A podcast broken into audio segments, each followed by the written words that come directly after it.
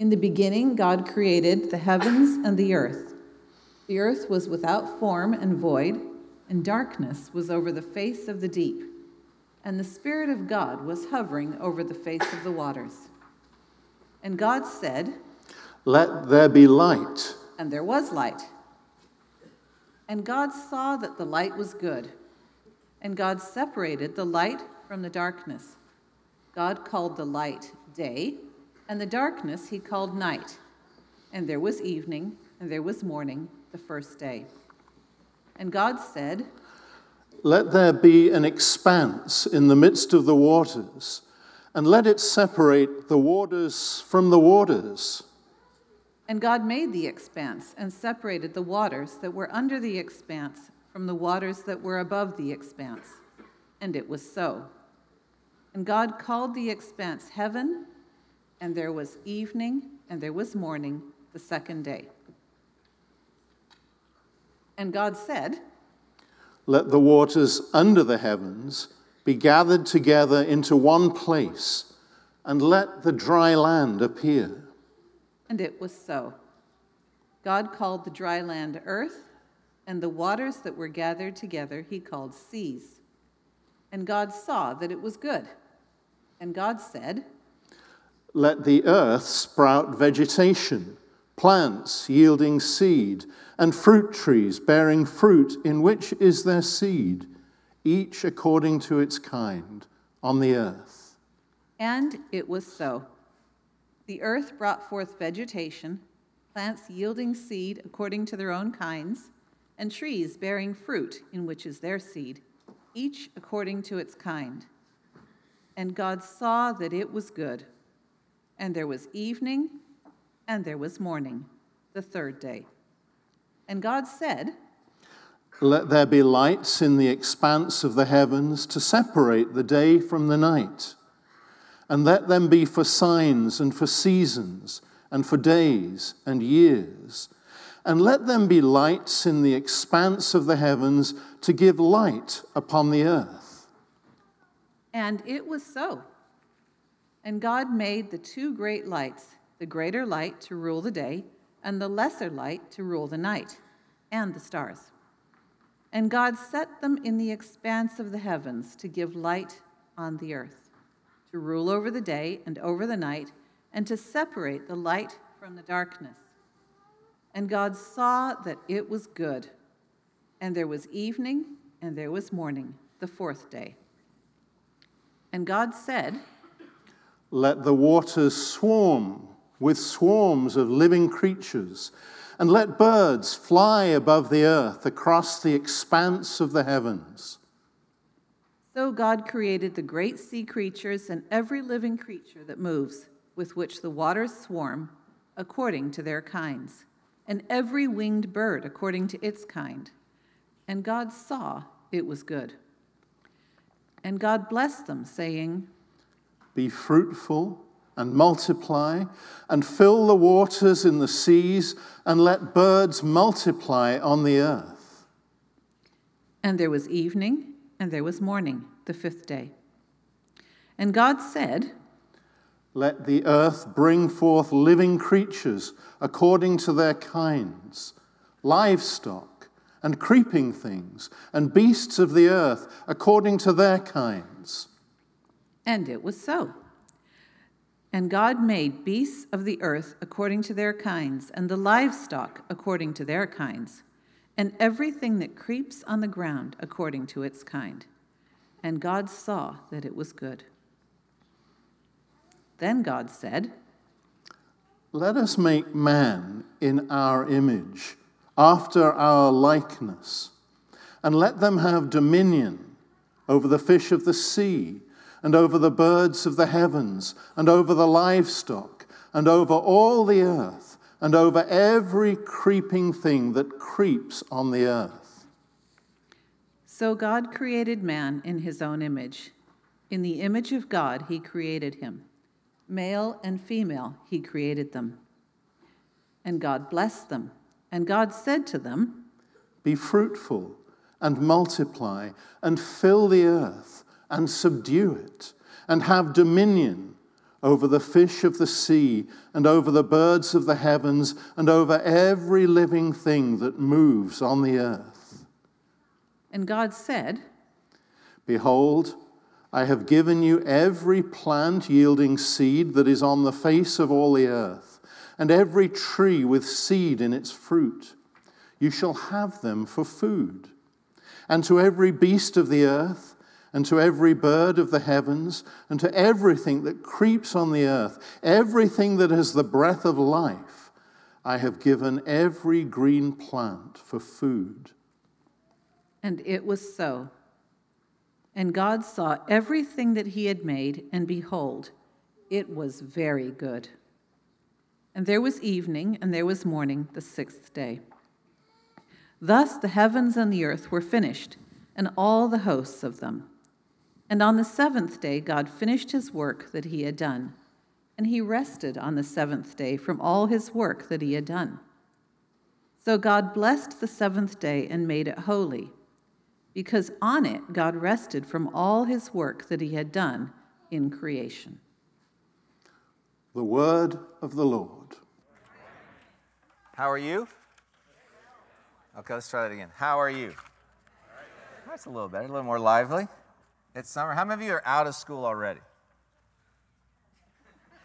All right, Johnny's out of school. That's excellent. How many of you get out of school in the next week? Who, uh, how many of you graduate in the next week? A couple, couple timid hands. Okay, bless you. That's a big week. Um, would you join me as we pray together? Dear God, we do come and offer ourselves to these words. We stand uh, in the millennium of, of people who have celebrated first the giving of the Holy Spirit on Pentecost, who was sent that your good news would spread throughout the world in all the languages that we can hear and respond because of the Holy Spirit. So we invite the Holy Spirit even to what we do this morning as we look at Genesis 1. We offer ourselves as we come from the weeks we've had and the mornings we've had and the things we're anticipating and ask you to inbreak into our cluttered minds and hearts, and maybe even the distractions or burdens we carry, that we might hear you and know of your love for us this morning. In your name, amen. Amen. I want you to think for a second how many of you can make something? You don't even need to raise your hand. Think about something you could make, right? Could be a drawing, coloring, paint, pottery, a garden grow, cookies. Everybody got something you could make. Okay, park that. We're going to come back to it. Okay, but think about something you could make. Who here in the last few weeks has watched um, either the Obi Wan series on Disney Plus or Stranger Things? Raise your hand. Stranger Things. Woo, everybody. Okay? Right. Okay, think about those two series. Some of you are shaking heads. You're, you're just given a gift. You have something to do this afternoon. Um, Think about those two series. How did those start? You, you clicked on them in the last couple weeks. How did they start? Anybody remember? Both series. They start with a recap. Last time, right? They take you back. Stranger Things, a few years ago, was the last time that series had a new show. Obi Wan takes you all the way back to really like 19, late 1970s for those of us who first saw Star Wars way back then right? Because they, they want to provide an orientation and a context for what the story is. They're going to pick you up in the story, but first they have to place you in the bigger story, right? Otherwise, your sense of equilibrium and understanding doesn't work. If you don't know what happened before, you don't know if you watch Stranger Things who El is, why she's in California. If you don't know what happened before, you might not know who Obi Wan is, although I bet everybody here knows who Obi Wan is.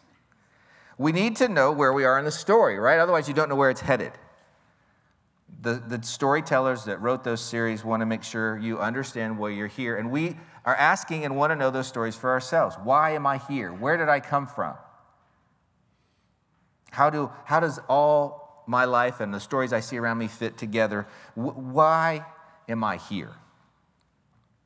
There's a Scottish philosopher named Alasdair MacIntyre, and he says this I can only answer the question, What am I to do? Which really what he means is, How am I to live? If I can first answer the prior question of what stories do I find myself a part? I can only answer the question, what am I to do and how am I to live, if I can first answer the prior question of what stories do I find myself a part? What story are you and I a part of? What story gives us context and beginning and answers those big questions?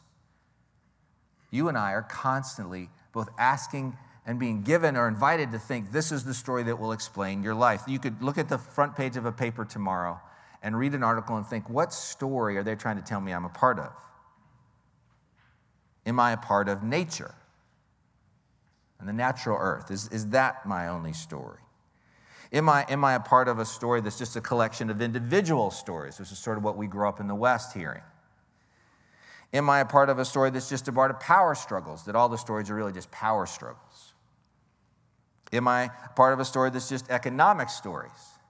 Really, it's just about who has the means of production or economics or capitalism? Is my story just a part of geopolitical stories? This summer and fall, as Johnny just said, you're going to be in the book of Genesis. And in that study, you're going to ask and answer these questions What story am I a part of? All these other stories fit into the overarching story, is what we're going to argue. There's a meta narrative. And you're going to use two fields of study to understand these stories. First, theology, the study of God, and then second, anthropology, the study of humanity. Now, if you've heard me preach here before, you know I often invite you into the prayer of St. Augustine, which is to ask God to help you know Him and help you know yourselves. And guess what? That's the study of God and the study of humanity. That's theology and anthropology. And that's what Genesis helps us understand. Why? Because we want to understand what story we're in, because we want to know how to live. Again, Genesis is inviting you into how to be fully human. And to begin, we're going to spend this Sunday and the next two Sundays looking at Genesis 1, this text you just heard Richard and Caroline read. It's a profound text, it's a beautiful text, it's disturbing and joyous and tragic and hopeful and illuminating, all of Genesis. Genesis 1 began with this familiar phrase In the beginning, God created the heavens and the earth. Has anybody heard that phrase before? You said it before Richard and Caroline did. Do you remember where you said it? In the Apostles' Creed. The oldest creed we have in the church. We believe in one God, Father Almighty, who created the heavens and the earth. We remind ourselves of this every week if you say the Apostles' Creed. That's the story we're in. So we're going to spend several weeks again in Genesis. And this morning, I just want to do three things to sort of kick it off. First, I'm going to make some broad comments about Genesis, the book, because it's a really important book. It's, this passage is one of my favorite passages in the whole Bible, and I love Genesis. So I'm going to make some broad comments about the book. Then I'm going to make a few broad comments about Genesis 1. These will be brief. And then I'm going to give four important takeaways from Genesis 1 on how this text can inform and bless your summer. Okay, so four more specific applications. Johnny, I'm sure, will recommend books you might want to read as we go through Genesis. Again, you're going to be in it now through really till Advent. So I'd encourage you to pick up a commentary by a man named Bruce Waltke, W A L T K E. Dr. Waltke was one of my Old Testament professors. He was, if you're familiar with the New International Version of the Bible, he helped translate the New International Version. He was the humblest man, and he loved Genesis. And he fell in love with Genesis after, in a new way, after he translated the New International Version. That's how profound it was for him. And then he wrote this commentary. And it'll help you catch some of the joy and power. Okay, first, Genesis the book, a few orientative comments. First, Genesis the book is oriented around two calls. Two calls. Genesis 1 through 11, God is calling the world into being. Okay, so that's Genesis 1 through 11. God is calling the world into being. Then, second, Genesis 12 to 50, God is calling a special community out of that world to be his people and his witness in the world. So, two calls called into being and then called into be a special people to bear witness. The substance of that call, like think about if you're a kid here and your, kid, your parents call you on a Saturday morning. They're probably calling you because they're going to give you chores, right? At least in my house. or the summer. Oh, dad's going to lay out, here's the things that have to happen this summer. That's not what God's doing. This call is the substance, is the promise of God. God is calling something into being, first the world and his people, and then he's committing to them in his promise. He's creating and committing to them. And those two things are intimately stitched, they cannot be separated. So there's a call, there's a promise, and the mode we hear about this call and promise is a story. Genesis is a story, it's not a myth or a fiction. It's nonfiction, true, like the stories you and I tell each other all the time about your lives. The authors of Genesis, both the human and divine authors, are telling stories to help us understand where we come from and help us orient our lives. The story then is not theory or abstract imaginings. It's told in a real world, in real life, with all the richness, joy, darkness, and hardship you and I experience. This is not an abstract text that just drifted from the sky into Israel's hands. The authors told and pieced these stories together so you and I again would make sense of the world. This is Walter Brueggemann, an Old Testament scholar. This text, the book of Genesis, is not an abstract statement about the origin of the universe.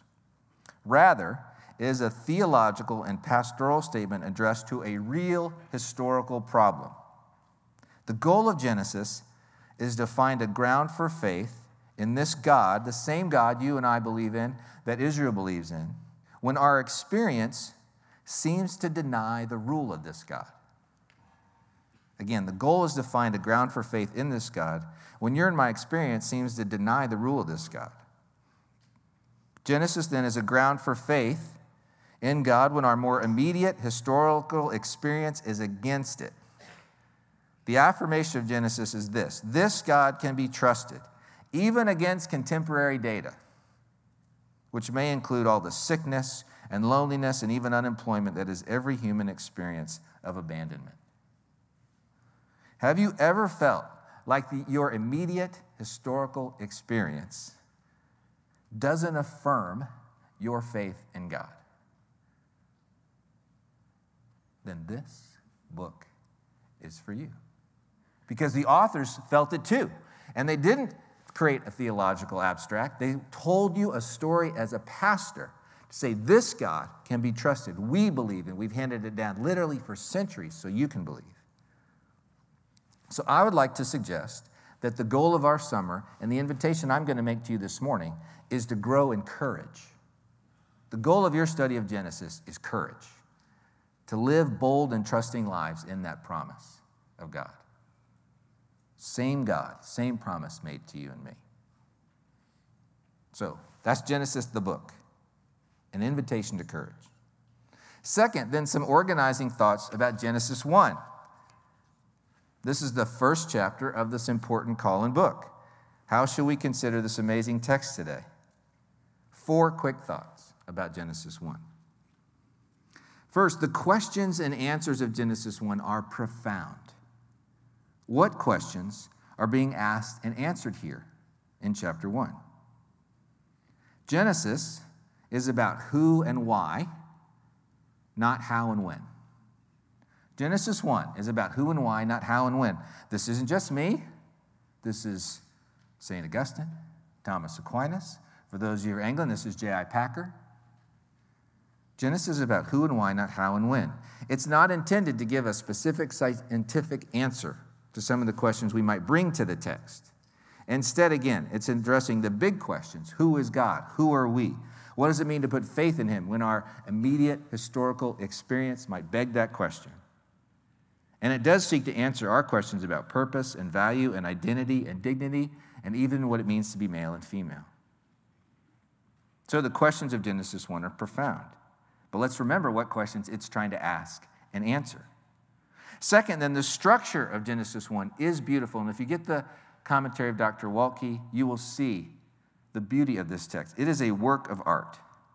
What Richard and Caroline just read, and the reason they read it was so you could hear sort of the cadence of it. And God said, and God said. It's a poem. And God said it was evening, it was morning. And God said it was evening, it was morning. This was constructed, it didn't just throw words together. And in this beauty, there are really two things happening. First, as God creates, he forms, he makes forms. He makes time, right? Night and day. And then he makes sky. He separates the land from the sky. Then he makes land. Then he makes water. So first he creates by forming, and then he creates by filling. Forms and fills. So he makes time, then he gets night and day. Sky, you get birds. Land, you get animals. Water, you get fish. See, you're so smart. This narration, as the authors are inviting us to understand who this God is and bringing us into the questions of who and why, lays out God's creative work, forms and fills. Can you hear slightly the echo of Jesus, who says in our lives and in the church, both individually and corporately and institutionally, he forms, he makes new wineskins because then he's going to fill it with wine. Oh, you're so smart. You barely need me up here. So it's, it's the questions and the answers are profound, the structure is beautiful, then the narration builds to two peaks. Now, maybe you got caught up in the beauty of Richard and Caroline's voices, and you might not have caught this, so let's try to catch it together. There are two pinnacles of creation in this story.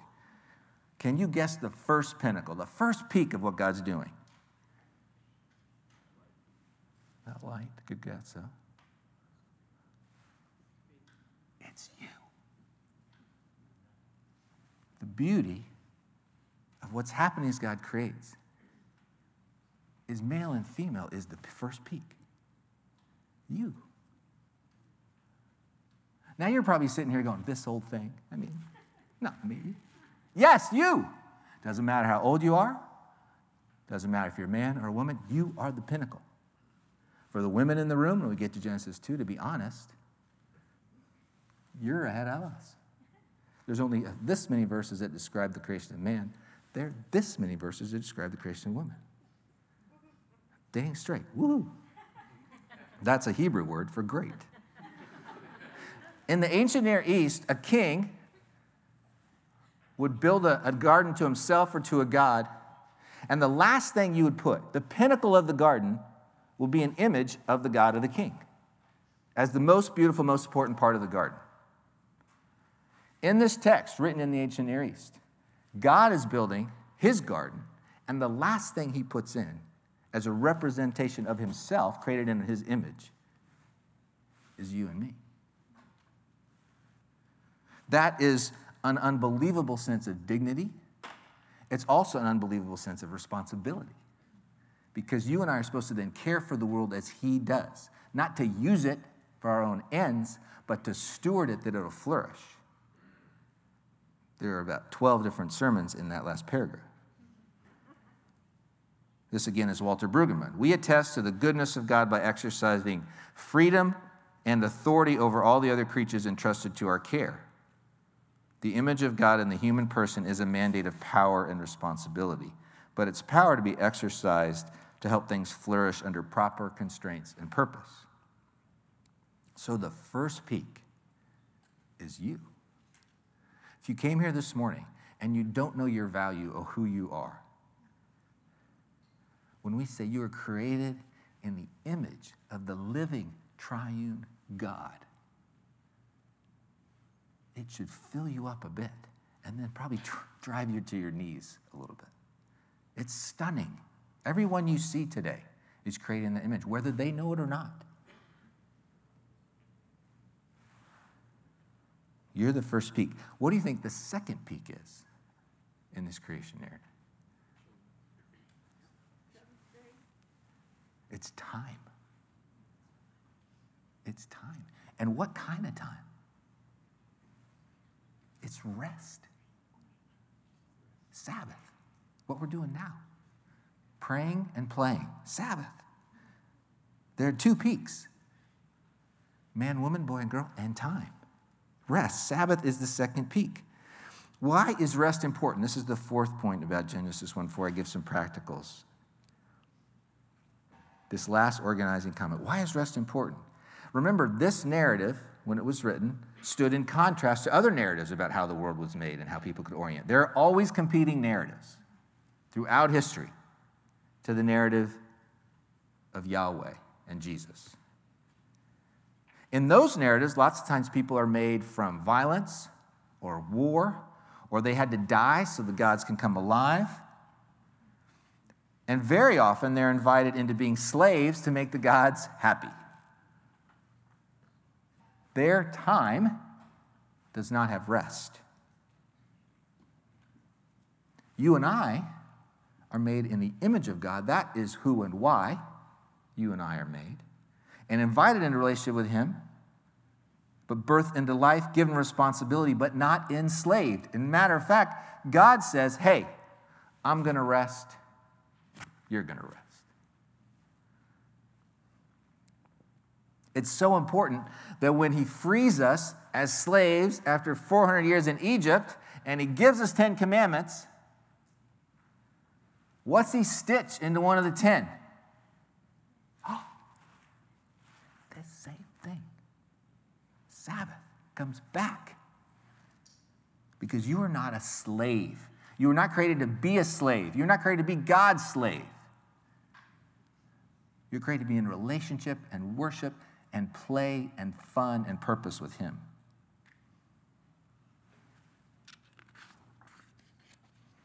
Genesis Genesis 1.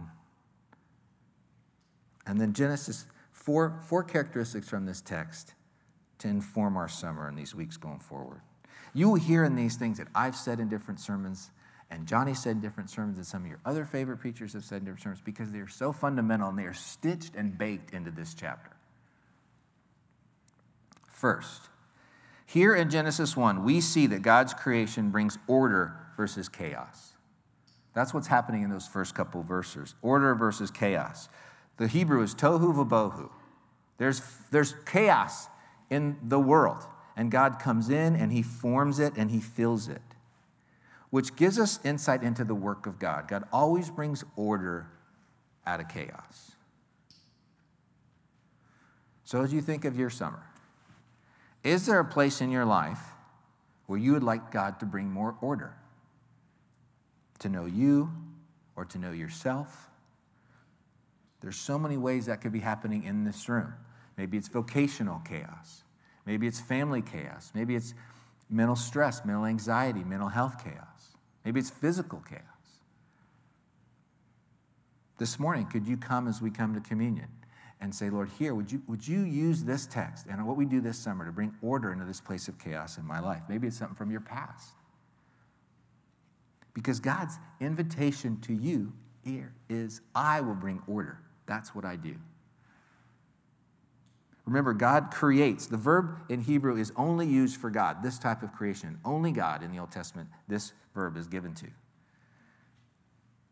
But the, the creator, what the classic way we understand this is the creator creates creation. That's often how it's theologically taught. That's decisive. Because what it asserts is that God does something and then he continues to care for the creation. There's never, this is Walter Brueggemann again, the subject separated from the object. object. So put your name in this. God creates, and put your name in there. The biblical understanding, the Genesis understanding, the Genesis 1 understanding is that God created you and there he's utterly dedicated to you in his creation. There's never a separation of subject and object. So take comfort Offer to God your chaos this summer. Second, God's creation brings life from words. God's creation brings life from words. They bless. That would be another good sermon to think about. What, is the, what does it mean that, that there's blessing happening here? How many times do I hear that word in this text? The value of words here, the dignity and power ascribed to them, is dramatic. And I think it's often we take for granted. You and I speak because God speaks and created us in his, his, image. That means the ability to speak is sacred and holy and from heaven. Having the ability to speak is a gift from heaven. And the words we have been given are to bless. Hope you catch that again in the reading. God does not take a staff and touch things animals, fish, sky. No, he speaks, and life comes from his words. His words literally bring life. The call to us is given in words. Think about again John 1. With John 1, you should this week would be an interesting thing. John 1 was meant to be an echo of Genesis 1. You can hear it in some of what I'm doing here and what we're here seeing here. God's words, God's words speak life into being. What does John 1 say Jesus is? He is the blank become blank. The word become flesh. God had already done that before. God's words were making flesh centuries before Jesus came. Now it's coming God in the flesh. So I want you to think again about your summer in two things. First, think about is there someone in your life that you know that's what they are for you? They speak blessing and life into your life. I hope you all have somebody like that. If you do, would you, would you make time this week to thank them? Thank you for being that means of grace in my life. Then, more personally, you think about your words for a second. Would you like to be that kind of person to somebody this summer? Someone, someone who says, you know, this, this experience, this relationship, this work encounter, they lived out, they're being created in the image of God by speaking life and blessing over and into me. Everybody here, to, raise your hand this summer if you think you will interact with people this summer. Raise your hand. Raise your hand if you are excited and looking forward to that. All the introverts are like, dude, I never raise my hand. But raise your hand again. You've been given power and responsibility and opportunity to witness as God's image in the garden to be people who bless with their words. It's powerful. This summer, again, as you come to communion, would you offer God maybe your words? Maybe that's the particular thing you bring this morning. Could bring your chaos, could bring your words.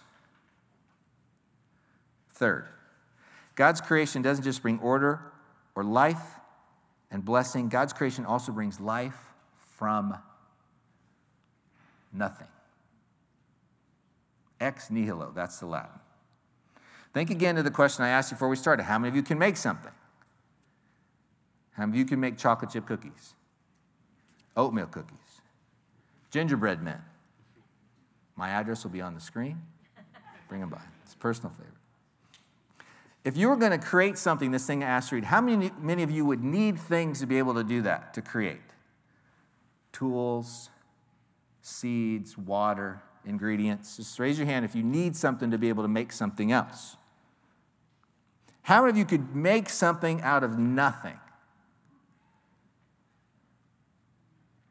Next week, you can come to Johnny and go, Johnny, I made you nothing cookies.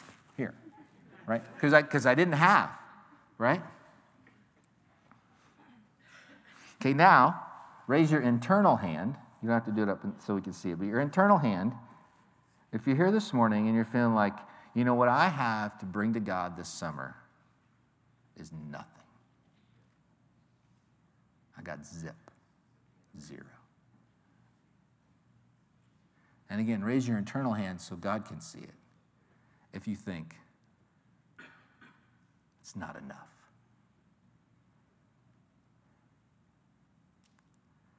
Because if that's what you believe, you're wrong.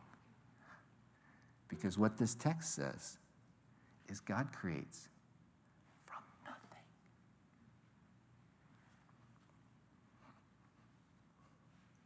You could come to God this morning during communion and say, I got nothing. And God would say, Great. I got that. I love that. I love to work with nothing. You should see what I can do with nothing.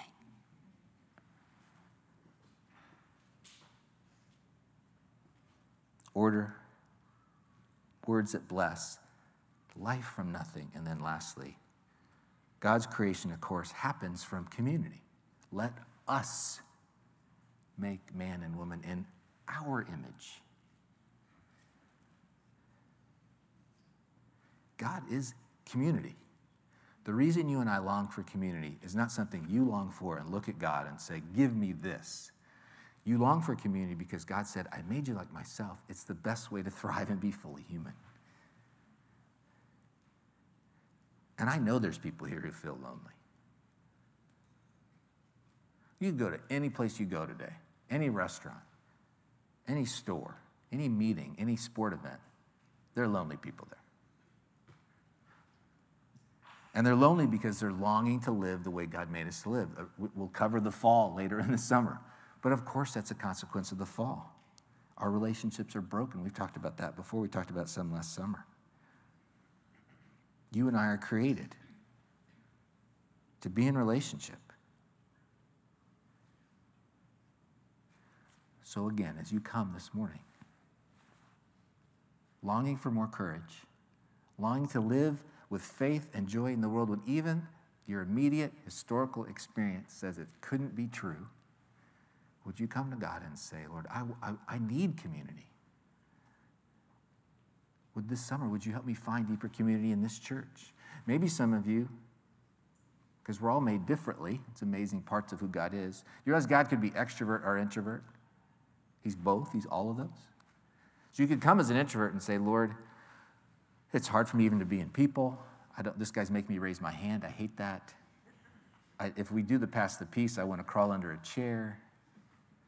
But I, but I still long for a relationship, and it's hard for me to open up. Lord, help me this summer, because of how I'm made, to find community in some way. Give me courage to, to, uh, to initiate and open up. Maybe you're an extrovert and you'd be like, I love community. I, I had a, a, someone who worked for me years ago who was a hyper extrovert. And so you'd send them some away, like your staff team, to go be on their own. For like, we're going to go be with God on your own. We'll go back. And he would want to go do it with somebody else. Hey, what do you learn about God? I want to talk about what I'm learning about God. He couldn't do it. He loved people so much. Maybe you're here this morning. That's you. What a gift. Maybe you could say, Lord, give me eyes when we gather this summer on how I can initiate and build community with somebody, how I can be that person who bridges the gap.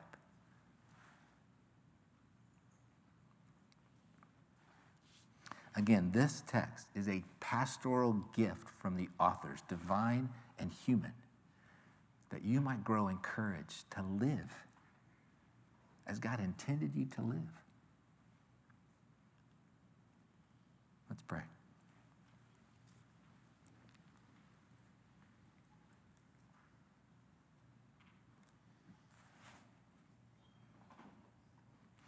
Dear Lord, we we don't deserve this stunning piece of work, so purposely crafted to invite us to you. It is a lavish gift to us, and it spills over with your love for us.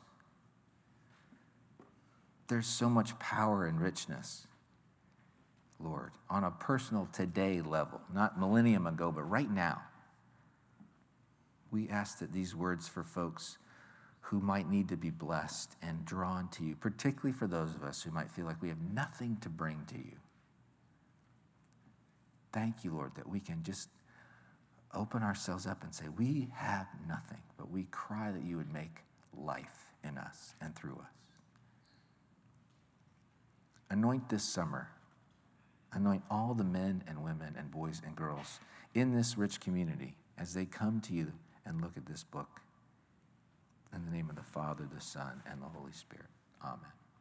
Amen. As we respond to that word um, of encouragement from Genesis 1, we're going to go back into King of Kings, um, just singing the first couple of verses, which, you know, jumps ahead a little bit in the story of, of Christ coming, but um, kind of that fulfillment of creation and kind of redeeming back to that beginning. So just invite you to sing with us, lift your hearts up to the Lord, or just um, meditate in response. In the darkness, we were waiting without hope, without light, till from heaven you came running. There was mercy in your eyes to fulfill the law and prophets. To a virgin came the word from a throne of endless glory to a cradle